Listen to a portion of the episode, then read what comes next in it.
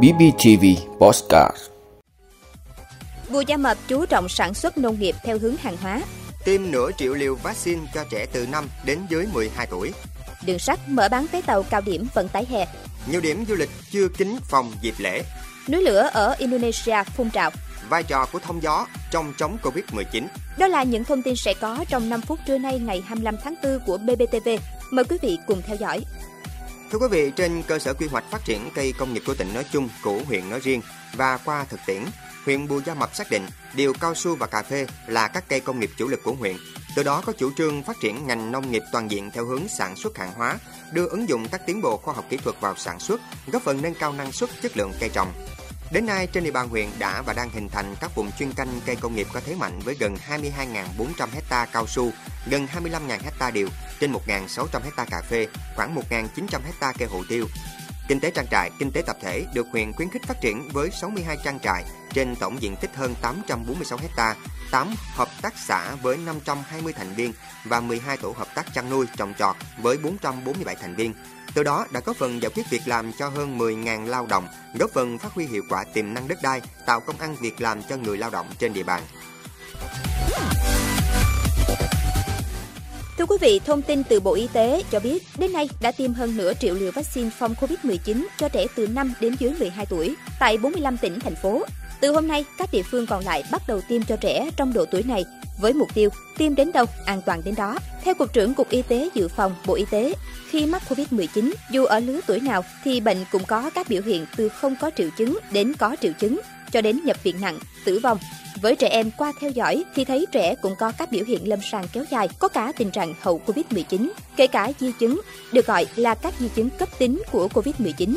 Cho nên, việc tiêm chủng này có ý nghĩa rất lớn, hạn chế lây nhiễm và giảm đi được lây nhiễm cho những người trong gia đình, đặc biệt là những người có nguy cơ cao chống chỉ định tiêm chủng và những trẻ chưa đến tuổi tiêm chủng. Và khi được tiêm chủng, trẻ cũng sẽ tự tin hơn khi tham gia các hoạt động khác. Thưa quý vị, công ty cổ phần vận tải đường sắt Hà Nội cho biết từ 8 giờ ngày hôm nay 25 tháng 4, đường sắt chính thức mở bán vé tàu thống nhất phục vụ hành khách đi lại trong đợt cao điểm vận tải hè năm 2022. Trước mắt, đường sắt mở bán 4 đôi tàu khách thống nhất chạy hàng ngày trên tuyến Bắc Nam, gồm các tàu từ SE1 đến SE8. Ngoài ra, để phục vụ hành khách đi lại trên các tuyến, đường sắt còn tổ chức các mát tàu khu đoạn giữa Hà Nội Vinh, Hà Nội Đồng Hới và Hà Nội Huế. Hiện đường sắt vẫn đang bán vé tàu phục vụ hành khách đi lại dịp nghỉ lễ 30 tháng 4 và 1 tháng 5. Ngoài các đôi tàu đã lập trước đây gần 9 chỗ, đường sắt mới đây đã lập thêm nhiều mát tàu trên tuyến thành phố Hồ Chí Minh Nha Trang, Hà Nội, Hải Phòng. Thưa quý vị, năm nay, kỳ nghỉ lễ 30 tháng 4, 1 tháng 5 kéo dài 4 ngày, tạo thuận lợi để người dân lên kế hoạch du lịch. Nhờ hệ thống cơ sở lưu trú đồ sộ và sức chứa lớn, nên các điểm đến hàng đầu như Đà Nẵng, Nha Trang, Phú Quốc, Hội An vẫn chưa cháy phòng dịp lễ 30 tháng 4, 1 tháng 5. Ngoài ra, nhiều đại lý và doanh nghiệp lữ hành vẫn có thể hỗ trợ du khách đặt phòng khách sạn trong dịp này nhờ sở hữu quỹ phòng riêng. Tuy nhiên, các cơ quan quản lý và doanh nghiệp du lịch khuyến cáo du khách nên đặt phòng sớm nhất có thể. Ngoài ra, du khách đã có thể chọn tour du lịch nước ngoài đến Campuchia, Thái Lan, Singapore, Dubai, châu Âu. Thưa quý vị, một nhánh của núi lửa Krakatau ở Indonesia vừa phun trào trở lại. Giới chức địa phương đã ban hành cảnh báo khuyến nghị người dân ở khu vực xung quanh đeo khẩu trang khi đi ra ngoài. Cơ quan địa chất Indonesia cho biết vẫn đang ghi nhận những đợt phun trào tiếp diễn với các cột cho bụi cao từ 500 đến 3.000 mét tính từ đỉnh núi lên bầu trời. Núi lửa Anak Krakatau đã phun trào ít nhất 21 lần trong những tuần gần đây, nhưng đây là lần phun trào lớn nhất. Giới chức đã đề nghị người dân tránh đến khu vực có bán kính 2 km xung quanh miệng núi lửa. Hiện giới chức cũng đang đặt cảnh báo với núi lửa này ở cấp độ 2 trong thang cảnh báo 4 cấp. Indonesia nằm trên vành đai lửa Thái Bình Dương, nơi có hoạt động địa chất dày đặc nên thường xuyên chứng kiến động đất hoặc núi lửa phong trào.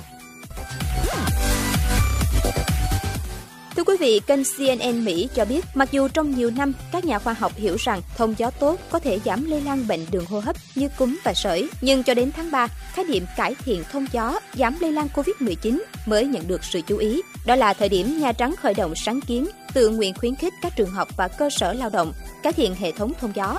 Đại dịch đã bộc lộ những hậu quả nguy hiểm của việc thông gió kém, cũng như tiềm năng của việc cải thiện thông gió.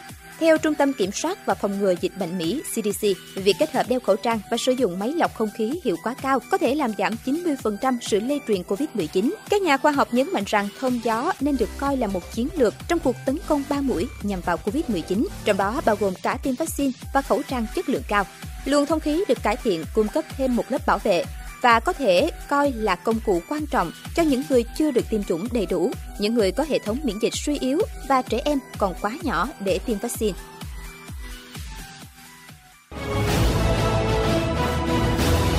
Cảm ơn quý vị đã luôn ủng hộ các chương trình của Đài Phát thanh truyền hình và báo Bình Phước. Nếu có nhu cầu đăng thông tin quảng cáo ra vặt, quý khách hàng vui lòng liên hệ phòng dịch vụ quảng cáo phát hành số điện thoại 02713 887065.